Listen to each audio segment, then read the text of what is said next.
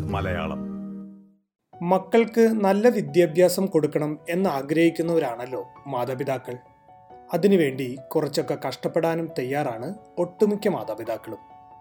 നല്ല ഹൈസ്കൂളിനടുത്തേക്ക് വീട് മാറുന്നതും പ്രൈമറി കാലം മുതലേ അതിനുവേണ്ടി പരിശീലിപ്പിക്കുന്നതുമെല്ലാം ഇതിൽ ചിലതാണ്. എന്നാൽ ഹൈസ്കൂളിൽ പോകുമ്പോൾ ശ്രദ്ധിക്കേണ്ട കാര്യങ്ങളെക്കുറിച്ച് ശരിയായ മാർഗനിർദ്ദേശങ്ങൾ ലഭിക്കാത്ത മാതാപിതാക്കളുമുണ്ട്. കാർപ്പൻട്രി കുക്കിംഗ് ഡ്രാമ ഇതൊക്കെ ഹൈസ്കൂൾ വിഷയങ്ങളായി തിരഞ്ഞെടുത്ത് പഠിക്കണോ എന്ന് ചോദിക്കുന്നവരുമുണ്ട്. എസ് ബി എസ് മലയാളത്തിൽ ഇന്ന് നമ്മൾ കേൾക്കുന്നത് ഹൈസ്കൂൾ വിഷയങ്ങൾ തിരഞ്ഞെടുക്കുമ്പോൾ ശ്രദ്ധിക്കേണ്ട കാര്യങ്ങളെക്കുറിച്ച് നിലവിലെ ഹൈസ്കൂൾ വിദ്യാർത്ഥികളും മാതാപിതാക്കളും അധ്യാപകരും പറയുന്നതാണ്.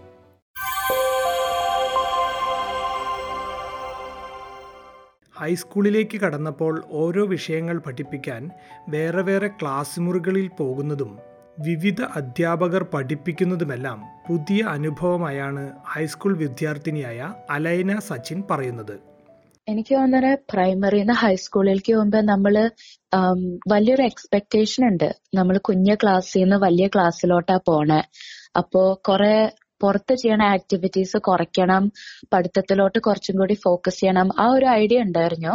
എന്നാലും എനിക്ക് കുറച്ച് ബാലൻസ് ചെയ്യാൻ പറ്റിയായിരുന്നു. ഇപ്പൊ ഇവിടെ അധികം ഹോംവർക്കിലൊന്നും ഒരു ഫോഴ്സ് ഇല്ല. നമ്മൾക്ക് കംഫർട്ടബിൾ ആയ അത്രയും വർക്ക് തരണോ അതിന്റെ ഒപ്പം പുറത്തും എക്സ്ട്രാ കരിക്കുലർ ബാലൻസ് ചെയ്യാൻ വേണ്ടിയിട്ടാണ് ഇവരൊരു പുഷ് ചെയ്യണേ. അപ്പോ അങ്ങനെ കുറച്ച് എനിക്ക് ഫണ്ടൊക്കെ ഒഴിവാക്കണം കുറച്ചും കൂടി പഠിക്കണം എന്നൊരു ഫീലിംഗ് ഉണ്ടായിരുന്നു. പക്ഷെ എനിക്ക് ഏറ്റവും കൂടുതൽ വലിയ ഒരു ചേഞ്ച് എന്ന് പോലെ തോന്നിയതെന്ന് വെച്ചാൽ ആ ഒരു ക്ലാസ് റൂം ഡൈനാമിക്സ് ചേഞ്ച് ചെയ്തതാ. അപ്പൊ പ്രൈമറി സ്കൂൾ എന്ന് വെച്ചാൽ നമ്മൾ ഒരു ദിവസം മൊത്തം ഒരു ക്ലാസ് റൂമിൽ തന്നെ ഇരിക്കണേ. ഇപ്പോ ഇയർ സിക്സ് എന്ന് വെച്ചാൽ ഒരു ക്ലാസ് ടീച്ചർ തന്നെയാ പഠിപ്പിക്കുക ഒരു ഫുൾ ഇയർ എന്ന് അപ്പോ അതിൽ നിന്ന് പിന്നെ ഹൈസ്കൂളിലേക്ക് വരുമ്പോ ഓരോ സബ്ജക്ട് അനുസരിച്ച് ക്ലാസ് റൂം മാറി മാറി ഇരിക്കണം. ഓരോ ടീച്ചേഴ്സ് ഓരോ സബ്ജക്റ്റിന് മാറി മാറി വരും. അപ്പോ ഓരോ ടീച്ചേഴ്സ് പഠിപ്പിക്കണ വഴിയും ഓരോ ക്ലാസ് റൂമിലോട്ട് മാറുന്ന ഒരു ചേഞ്ച് ആ ഒരു ഹാബിറ്റും ഒരു ടൈം ടേബിളിലോട്ട് യൂസ്ഡ് ആയി പറഞ്ഞു. എനിക്ക് ഏറ്റവും ഇമ്പോർട്ടൻസ് കൊടുത്തത് പിന്നെ അതിന്റെ ഒപ്പം അസസ്മെന്റ് ചെയ്യണതും ഹോംവർക്ക് ചെയ്യണതും കുറച്ചും കൂടി പഠിത്തം ഗ്രേഡ്സ് അങ്ങനെ എക്സാമിനൊക്കെ കൂടി ഒരു ഫോക്കസ് കൊടുക്കണ പോലെ എനിക്ക് തോന്നിയിട്ടുണ്ടായിരുന്നു. ഭാവിയിലേക്ക് ഉതകുന്ന വിഷയങ്ങൾ തിരഞ്ഞെടുക്കാൻ കരിയർ അഡ്വൈസർമാരുടെ സഹായത്തിനു പുറമെ മുൻപ് പഠിച്ചുപോയ വിദ്യാർത്ഥികളോട് അഭിപ്രായം ചോദിക്കുന്നത് നല്ലതായിരിക്കുമെന്നും അലൈന പറയുന്നു. ഇവിടെ ഹൈസ്കൂൾ സെവൻ ടു ടെൻ ഏകദേശം എല്ലാവരും ഒരു സബ്ജക്ട്സ് തന്നെയാ ചെയ്യുക ഗ്രേഡ്സ് നയൻ ആൻഡ് ടെന്നിന് എലക്ടീവ് സബ്ജക്ട്സ് എന്ന് പറഞ്ഞ സബ്ജക്ട് ഉണ്ട്. അപ്പൊ ഓരോ സ്കൂൾ അനുസരിച്ച് രണ്ട് മൂന്ന് സബ്ജക്ട് കുട്ടികൾക്ക് തന്നെ തെരഞ്ഞെടുക്കാൻ പറ്റും. ഈ എലക്ടീവ് സബ്ജക്ട്സ് പിന്നെ പതിനൊന്നും പന്ത്രണ്ടിലോട്ട് അടക്കുമ്പോൾ എങ്ങനത്തെ സബ്ജക്ട് പഠിക്കണം എങ്ങനത്തെ കോഴ്സ് ചെയ്യണമെന്ന് അനുസരിച്ച് നമുക്ക് മാറ്റി മാറ്റി എടുക്കാം. അപ്പോ പതിനൊന്നിൽ ഞാൻ എടുത്ത സബ്ജക്ട്സ് ഇംഗ്ലീഷും maths advanced legal studies community and family studies society and culture and biology അപ്പോ ആ സബ്ജക്ട്സ് ഒക്കെ എടുക്കുമ്പോ ഓരോ സ്കൂളിൽ ഒരു ടീച്ചേഴ്സിന് ഒരു പൊസിഷൻ ഉണ്ട് കരിയേഴ്സ് അഡ്വൈസേഴ്സ് എന്ന് പറഞ്ഞ്. അപ്പൊ നമ്മൾ ആ കരിയേഴ്സ് അഡ്വൈസറിനോട് സംസാരിക്കും അവരോട് പറയും എനിക്ക് വലുതാവുമ്പോ ഇപ്പൊ ഡോക്ടർ ആവണം ഡോക്ടർ ആവണമെങ്കിൽ ഏത് കോഴ്സാ യൂണിവേഴ്സിറ്റിയിൽ പഠിക്കണേ? അപ്പൊ അവർ പറയും ഇപ്പൊ യൂണിവേഴ്സിറ്റി പഠിക്കുകയാണെങ്കിൽ കെമിസ്ട്രി എടുത്തിരിക്കണം ബയോളജി എടുത്തിരിക്കണം മാത്സ് അറ്റ്ലീസ്റ്റ് ഒരു അഡ്വാൻസ് ലെവൽ എടുക്കണമെന്ന് അപ്പൊ പിന്നെ ഞാൻ ഇലവൻത്തിന് സബ്ജക്ട്സ് എടുക്കുമ്പോ എനിക്കറിയാം ഡോക്ടർ ആവാൻ കെമിസ്ട്രി ബയോളജി മാത്സ് വേണം. അങ്ങനെ ഞാൻ എടുക്കും. അപ്പൊ കുറെ യൂണിവേഴ്സിറ്റിയിൽ ഇങ്ങനെയുണ്ട് പ്രീ റെക്വസിറ്റ്സ് എന്ന് പറഞ്ഞ സബ്ജക്ട്സ് ആ സബ്ജക്ട് എടുത്താലേ നമുക്ക് പിന്നെ ആ കോഴ്സ് പഠിക്കാൻ പറ്റുള്ളൂ. എനിക്ക് തോന്നുന്നു എന്റെ മാത്സും ഇംഗ്ലീഷ് ടീച്ചേഴ്സ് എന്നോട് പറയും. എനിക്ക് ഏത് എത്ര ലെവലാ കേപ്പബിൾ ഏതൊക്കെ സബ്ജക്ട് എടുക്കാന്ന എന്നെ പുഷ് ചെയ്യാൻ പറ്റുക ചലഞ്ച് ചെയ്യാൻ പറ്റുക? പിന്നെ എനിക്ക് ഏറ്റവും ഇഷ്ടപ്പെട്ട എന്റെ സീനിയേഴ്സിനോട് ചോദിക്കാമെന്നായിരുന്നു അപ്പൊ ടീച്ചേഴ്സ് പറയുമ്പോൾ അവരുടെ ടീച്ചിങ് പെർസ്പെക്റ്റീവ് എന്നാ പറയണേ. പക്ഷെ ഞാൻ എന്റെ സീനിയർ ഫ്രണ്ട്സിനോട് ചോദിക്കുമ്പോ അവർ ആ സബ്ജക്ട് എങ്ങനെ എടുത്തിട്ട് ഫേസ് ചെയ്തു? അവർക്ക് അതെങ്ങനെ ചലഞ്ചിങ് ആയി? ആ ഒരു സ്റ്റുഡൻസിന്ന് ഒരു പോയിന്റ് ഓഫ് വ്യൂ കിട്ടാൻ പറ്റി. തനിക്ക് യോജിക്കുന്ന വിഷയം ഏതെന്ന് നല്ലതുപോലെ മനസ്സിലാക്കിയ ശേഷം വിഷയം തിരഞ്ഞെടുക്കുന്നത് കൊണ്ട് ഇടയ്ക്ക് വെച്ച് മാറുന്നതിനെക്കുറിച്ച് ചിന്തിക്കേണ്ടി വരില്ല എന്നും അലൈന കൂട്ടിച്ചേർക്കുന്നു. ഞാൻ സബ്ജക്ട് എടുക്കണ മുമ്പ് കുറെ കൺസിഡർ ചെയ്തിട്ടാ എടുക്കണേ. എന്ന് വെച്ചാൽ ഒരു സബ്ജക്ട് എടുത്തു കഴിഞ്ഞാൽ അവർ ഒരു അഞ്ചാഴ്ച മൂന്ന് ത്രീ ടു ഫൈവ് വീക്സ് തരാറുണ്ട് ഒരു ലീവ് ആയിട്ട്. ഇപ്പൊ ഈ സബ്ജക്ട് ഇഷ്ടപ്പെട്ടില്ലെങ്കിൽ മാറണമെങ്കിൽ ഏതൊക്കെ സബ്ജക്ട് അവൈലബിൾ ആണ്? അപ്പൊ ആ ഒരു ഫ്രീഡം ഉള്ളതുകൊണ്ട് എനിക്ക് അധികം ടെൻഷൻ ഉണ്ടായിരുന്നില്ല.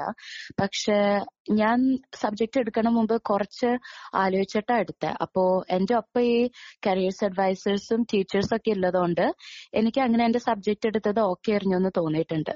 കരിയർ അഡ്വൈസറും അധ്യാപകരും ഉണ്ടെങ്കിലും വിഷയങ്ങൾ തിരഞ്ഞെടുക്കാൻ കുട്ടികൾക്ക് മാതാപിതാക്കളുടെ സഹായവും അനിവാര്യമാണെന്നാണ് ഹൈസ്കൂൾ വിദ്യാർത്ഥിയുടെ പിതാവായ സച്ചിൻ ജോയ് പറയുന്നത്. ഇവിടെ ഒത്തിരി ഗൈഡൻസ് പിള്ളേർക്ക് തന്നെ ടീച്ചേഴ്സ് കൊടുക്കുന്നുണ്ട് സ്കൂളിൽ നിന്ന് കൊടുക്കുന്നുണ്ട്. അപ്പൊ അതുകൊണ്ട് പിള്ളേർക്ക് ഒരു ഐഡിയ കിട്ടുന്നുണ്ട്. പിന്നെ ഒരു പ്രശ്നം വരുന്നത് എന്നാന്ന് വെച്ചാൽ ഹയർ സ്റ്റഡീസിന് പോകുമ്പോൾ ഇവർ എടുക്കുന്ന സബ്ജക്ട് ഹൈസ്കൂൾ തൊട്ട് കോൺസെൻട്രേറ്റ് ചെയ്യണം. അവിടെ കോൺസെൻട്രേറ്റ് ചെയ്യും ചെയ്യാണ്ട് ഇവർ ഫ്രണ്ട്സിന്റെ ഒപ്പം ഒന്നിച്ചിരിക്കാൻ വേണ്ടിയിട്ട് ഇഷ്ടമല്ലാത്ത സബ്ജക്ട് എടുത്ത് അല്ലെങ്കിൽ ഫ്രണ്ട്സിന്റെ കൂടെ ഇരിക്കാൻ വേണ്ടിയിട്ട് മാത്രം ചില സബ്ജക്റ്റിന് പ്രയോറിറ്റി കൊടുക്കും. അങ്ങനെയുള്ള നേരത്ത് നമ്മൾ അവരുടെ ടേസ്റ്റ് ഏതാണെന്നറിഞ്ഞ് അവരെ ഗൈഡ് ചെയ്യേണ്ടത് വലിയൊരു കാര്യമാണ്. ഇല്ലെങ്കിൽ അവർ ചില സബ്ജക്ട് എടുത്ത് മുന്നോട്ട് പോയി പിന്നെ അത് ആവശ്യം ഇല്ലാണ്ട് വരും. അല്ലെങ്കിൽ എടുത്ത് എടുത്ത സബ്ജക്ട് പോരാണ്ട് വരും. അങ്ങനെയുള്ളപ്പോഴാണ് പാരന്റ്സിന്റെ സപ്പോർട്ട് ശരിക്കും വേണ്ടത്.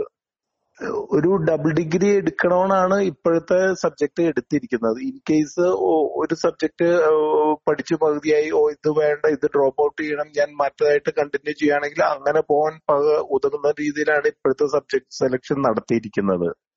മാതാപിതാക്കളുടെ ഇഷ്ടം മാത്രമല്ല നമുക്ക് ഇഷ്ടപ്പെട്ട വിഷയങ്ങൾ കൂടി ആയിരിക്കണം നമ്മൾ തെരഞ്ഞെടുക്കേണ്ടത് എന്നാണ് ഹൈസ്കൂൾ വിദ്യാർത്ഥിനി കൃഷ്ണേന്ദു അഭിലാഷ് പറയുന്നത് ഇയർ ലെവനിലേക്ക് പോകുമ്പോൾ എനിക്ക് ഡ്രാമയാണ് എടുക്കേണ്ടത് എന്നാലും ഫിസിക്സിൽ കിട്ടിയപ്പോൾ എൻ്റെ അച്ഛനും അമ്മയും പറഞ്ഞു അതെടുക്കാൻ Um, if I hadn't done that, I feel like I would have done a lot better in schoolwork and I would have enjoyed the coursework a lot more and probably would have gotten better than I do in physics currently. If I had taken drama, I would have done a lot better in the classwork and in exams as well because of the fact that I actually enjoy doing it a lot more than I do physics. My advice to students entering high school is to have a game plan early on so you don't feel overwhelmed during the subject selections. So, in this, you would have like your interests and your goals for the next year, and any unis or courses you may have been interested in that you research in, say, year six or five. Um, using that list of interests, you would narrow down the courses and start researching them early on. മകൾ primary ക്ലാസ്സിൽ പഠിക്കുമ്പോൾ തന്നെ ഹൈസ്കൂളിനെക്കുറിച്ച് അന്വേഷിച്ചതും വിഷയങ്ങളെക്കുറിച്ച് പഠിച്ചതും സഹായകരമായി എന്നാണ് high school വിദ്യാർത്ഥിയുടെ അമ്മയായ സിത്താര അഭിലാഷ് പറയുന്നത്. മോൾ പ്രൈമറി സ്കൂളിൽ നിന്ന് ഹൈസ്കൂളിലേക്ക് പോകുമ്പോൾ ഞങ്ങൾ മെയിനായിട്ട് ശ്രദ്ധിച്ചത് സ്കൂളിന്റെ സെലക്ഷൻ തന്നെയാണ്. ആ സമയത്ത് ഞങ്ങൾ മുന്നിലുണ്ടായിരുന്നത് രണ്ട് ഓപ്ഷനാണ്. ഒന്ന് ക്യാച്ച്മെന്റ് ഏരിയയിലുള്ള സ്കൂളിൽ എങ്ങനെ ആപ്ലിക്കേഷൻ കൊടുക്കാം എന്നുള്ളത്. രണ്ടാമത്തത് സെലക്റ്റീവ് സ്കൂളിന്റെ ആപ്ലിക്കേഷൻ പ്രൊസീജിയറും അതേപോലെ എൻട്രൻസിന് മോളെ എങ്ങനെ പ്രിപ്പയർ ചെയ്യിക്കുക എന്നുള്ളതായിരുന്നു കാച്ച്മെന്റ് ഏരിയയിലുള്ള സ്കൂളിന്റെ ആപ്ലിക്കേഷൻ പ്രൊസീജിയറും കാര്യങ്ങളും ഒക്കെ റിലേറ്റഡ് ആയിട്ടുള്ള ഇൻഫർമേഷൻസ് ഒക്കെ മോളുടെ പ്രൈമറി സ്കൂളിൽ നിന്ന് തന്നെ കിട്ടി. അവർ പ്രൈമറി സ്കൂളിൽ നിന്ന് അവരൊരു പാരൻസിനായിട്ട് ഒരു ഇൻഫർമേഷൻ സെഷൻ സംഘടിപ്പിച്ചു. അതിൽ അവർ എല്ലാ ഡീറ്റെയിൽസും എക്സ്പ്ലെയിൻ ചെയ്ത് തന്നു. എങ്ങനെ നമുക്ക് ആപ്ലിക്കേഷൻ ഫില്ല് ചെയ്യാമെന്നുള്ളതടക്കം അതിൽ നമുക്ക് മൂന്ന് സ്കൂൾസ് ആ ആപ്ലിക്കേഷൻ ഫോമിൽ മൂന്ന് സ്കൂൾസ് നമുക്ക് സെലക്ട് ചെയ്യാം. ഒന്ന് ക്യാച്ച്മെന്റ് ഏരിയയിലുള്ള ഫസ്റ്റ് ഓപ്ഷൻ എന്ന് പറയുന്നത് ക്യാച്ച്മെന്റ് ഏരിയയിലുള്ള സ്കൂളായിരിക്കണം രണ്ടും മൂന്നും ഓപ്ഷൻ നമുക്ക് ഇഷ്ടമുള്ള സ്കൂൾസ് സെലക്ട് ചെയ്യാം. രണ്ടാമത്തെ ഇതെന്ന് പറഞ്ഞു കഴിഞ്ഞാൽ സെലക്റ്റീവ് സ്കൂളിന്റെ പ്രിപ്പറേഷനും അതേപോലെ ആപ്ലിക്കേഷൻ കൊടുക്കലും എൻട്രൻസ് എക്സാമുമാണ് പ്രിപ്പറേഷൻ എന്ന് പറയുന്നത് രണ്ട് വർഷം മുന്നേ തന്നെ ഞങ്ങൾ പ്രിപ്പറേഷൻ സ്റ്റാർട്ട് ചെയ്തിരുന്നു. അതായത് ഇയർ സെവനിലാണ് മോൾ ഹൈസ്കൂളിൽ പോകുന്നതെങ്കിൽ ഇയർ ഫൈവിലിരുന്ന് തന്നെ എൻട്രൻസ് എക്സാമിനുള്ള പ്രിപ്പറേഷൻ സ്റ്റാർട്ട് ചെയ്തിരുന്നു. മോളെ അതിനുവേണ്ടി ഒരു ട്രെയിനിങ് സെന്ററിൽ ചേർത്തു. അവരവിടെ എൻട്രൻസ് എക്സാമിനായിട്ടുള്ള ട്രെയിനിങ് കൊടുക്കുന്നുണ്ട്. പ്ലസ് മോക്ക് ടെസ്റ്റും കാര്യങ്ങളും അങ്ങനെയുള്ളതൊക്കെ ആ, ട്രെയിനിങ് സെന്ററിൽ കൊടുത്തിരുന്നു. പരസ്പരം ബന്ധമുള്ള വിഷയങ്ങൾ തിരഞ്ഞെടുത്താൽ അത് പഠനത്തെ സഹായിക്കുമെന്നാണ് സിഡ്നിയിൽ ഹൈസ്കൂൾ അധ്യാപകനായ ജെയ്സൺ വർക്കി പറയുന്നത്. സബ്ജക്ട് ചൂസ് ചെയ്യുമ്പോൾ ചില സബ്ജക്ട് ചിലപ്പം ഓവർലാപ്പും ഇന്റർ കണക്റ്റഡും ആയിരിക്കും. അത് നെക്സ്റ്റ് വെബ്സൈറ്റിൽ പോയാൽ അവർ പറയുന്നുണ്ട്. ഓരോ സബ്ജക്റ്റ് എടുത്തു കഴിഞ്ഞാൽ അത് ഇങ്ങോട്ടാണ് ലീഡ് ചെയ്യുക. അതുപോലെ തന്നെ ചില സബ്ജക്റ്റ് ഓവർലാപ്പ് ഫോർ ഞാൻ ഉദാഹരണം എന്റെ എക്സ്പീരിയൻസ് ഉദാഹരണം പറയുവാണെങ്കിൽ ഹോസ്പിറ്റാലിറ്റിയും ഫുഡ് ടെക്നോളജിയും ഓവർലാപ്പാണ് അങ്ങനെ കൺസ്ട്രക്ഷൻ എടുക്കുന്നവർക്കും ഇപ്പം വെബ് സബ്ജക്റ്റ് ആയ കൺസ്ട്രക്ഷൻ എടുക്കുവാണെങ്കിൽ അത് ഇൻഡസ്ട്രിയൽ ടെക്നോളജി ടിമ്പർ അതുമായിട്ട് കണക്റ്റഡ് ആണ്. അങ്ങനെ ഓവർലാപ്പ് ചെയ്യുന്ന സബ്ജക്റ്റുകൾ ചേർത്തെടുക്കുകയാണെങ്കിൽ അത് സ്റ്റുഡൻസിന് വളരെ ഉപകാര ഉപകാരപ്രദമായിരിക്കും. മറ്റെന്തിനേക്കാളും പ്രാധാന്യം കൊടുക്കേണ്ടത് ഓരോരുത്തർക്കും ഇഷ്ടത്തോടെ പഠിക്കാൻ പറ്റുന്ന വിഷയങ്ങൾക്കാണ് എന്ന് പറയുന്ന ജെയ്സൺ. അത് കണ്ടുപിടിക്കാനുള്ള ഒരു മാർഗവും പറഞ്ഞു തരുന്നു. ഞാൻ എപ്പോഴും കുട്ടികളോട് പറയാറുള്ളത് നിങ്ങൾ സബ്ജക്ട് സെലക്ട് ചെയ്ത് കഴിഞ്ഞാണെങ്കിൽ നിങ്ങളൊരു എഴുതി വെക്കുക. എന്തൊക്കെയാണ് നിങ്ങൾ എൻജോയ് ചെയ്യുക എന്നുള്ളത്? ഈ ലൈഫിൽ എന്തൊക്കെ? ചിലർക്ക് ട്രാവലിംഗ് ആയിരിക്കും ചിലർക്ക് ചിലരെ സഹായിക്കുകയും അതുപോലുള്ള അഭിരുചി ഉണ്ടാകും അവർക്ക്. എന്താണെന്ന് കണ്ടുപിടിക്കുക? അത് ഒരു ലിസ്റ്റ് എഴുതി ഉണ്ടാക്കുക എന്തൊക്കെയാണെന്ന്. അടുത്ത കോളത്തിൽ അവർ എഴുതുക എന്തൊക്കെയാണ് ജോബ് ജോബ് ഓപ്പർച്യൂണിറ്റി അതുമായിട്ട് അസോസിയേറ്റഡ് ആയിട്ടുള്ളത്? ഒരു ഉദാഹരണത്തിന് എന്ന് പറഞ്ഞാൽ ചിലർക്ക് ട്രാവലിംഗ് ഭയങ്കര ഇഷ്ടമായിരിക്കും. അപ്പോൾ അതിന് അതിനനുസരിച്ചുള്ള കാരണം ചിലപ്പം ഹോസ്പിറ്റാലിറ്റി ആയിരിക്കും ചിലപ്പോൾ കുക്കിംഗ് ആയിരിക്കും നമ്മൾ ഹോസ്പിറ്റാലിറ്റി എഴുതാം. പഠിപ്പിക്കുന്നതിനോട് താല്പര്യമായിരിക്കും ആൾക്കാരോട് പറഞ്ഞു കൊടുക്കുന്ന പലതും പറഞ്ഞു കൊടുക്കുന്ന താല്പര്യമായിരിക്കും ടീച്ചിങ് ചിലർക്ക് സേവനമായിരിക്കും ഇഷ്ടം. അപ്പോൾ അങ്ങനെ അതിന് ഒത്തിരി ജോലി ഉണ്ടാവും നേഴ്സിംഗ് ഉണ്ടാവും ഡോക്ടർ ഉണ്ടാവും അങ്ങനെ ഒത്തിരി ഒത്തിരി ജോബ് ഓപ്പർച്യൂണിറ്റീസ് ഉണ്ടാവും അതിന് അടുത്ത കോളത്തിൽ എഴുതേണ്ടത് എന്തൊക്കെയാണ് ക്വാളിഫിക്കേഷൻ അസോസിയേറ്റഡ് അതുമായിട്ട് സംബന്ധപ്പെട്ട ക്വാളിഫിക്കേഷൻ എന്തൊക്കെയാണെന്ന് മനസ്സിലാക്കുക. എന്നിട്ട് ഷോർട്ട് ലിസ്റ്റ് ചെയ്യുക. ഷോർട്ട് ലിസ്റ്റ് ചെയ്ത് കഴിഞ്ഞ് എന്തൊക്കെയാണ് ഏതൊക്കെ യൂണിവേഴ്സിറ്റിയിലോ ടേറ്റിലോ എവിടെയാണ് ട്രഷറിയിലോ എവിടെ എവിടെയാണ് ആ ക്വാളിഫിക്കേഷൻ കിട്ടുക എന്നും അതിന്റെ പ്രീ റിക്വസ്റ്റ് എന്താണെന്നുള്ളതും പിള്ളേർ മനസ്സിലാക്കിയിട്ട് അങ്ങനെ നമ്മൾ മൂവ് ചെയ്യുന്നതായിരിക്കും ഏറ്റവും നല്ലൊരു ഒരു ഓപ്ഷൻ ഇപ്പം എന്താ ചെയ്യണമെന്ന് യാതൊരു പിടിയില്ല. പിന്നെ സബ്ജക്ട് സെലക്ട് ചെയ്യുമ്പോൾ വേറൊരു പ്രശ്നം വെച്ചിട്ടുണ്ടെങ്കിൽ പ്രീ റിക്വസ്റ്റ് ഉണ്ട് വെയിറ്റിംഗ് അങ്ങനെ പലതും പറഞ്ഞ് പേരൻസും പേരൻസ് പ്രഷറൈസ് ചെയ്യാറുണ്ട്.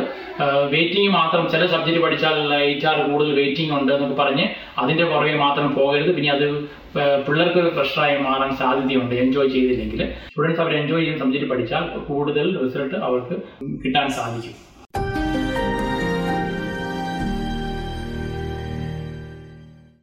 നിങ്ങൾ കേൾക്കുന്നത് എസ് ബി എസ് മലയാളം.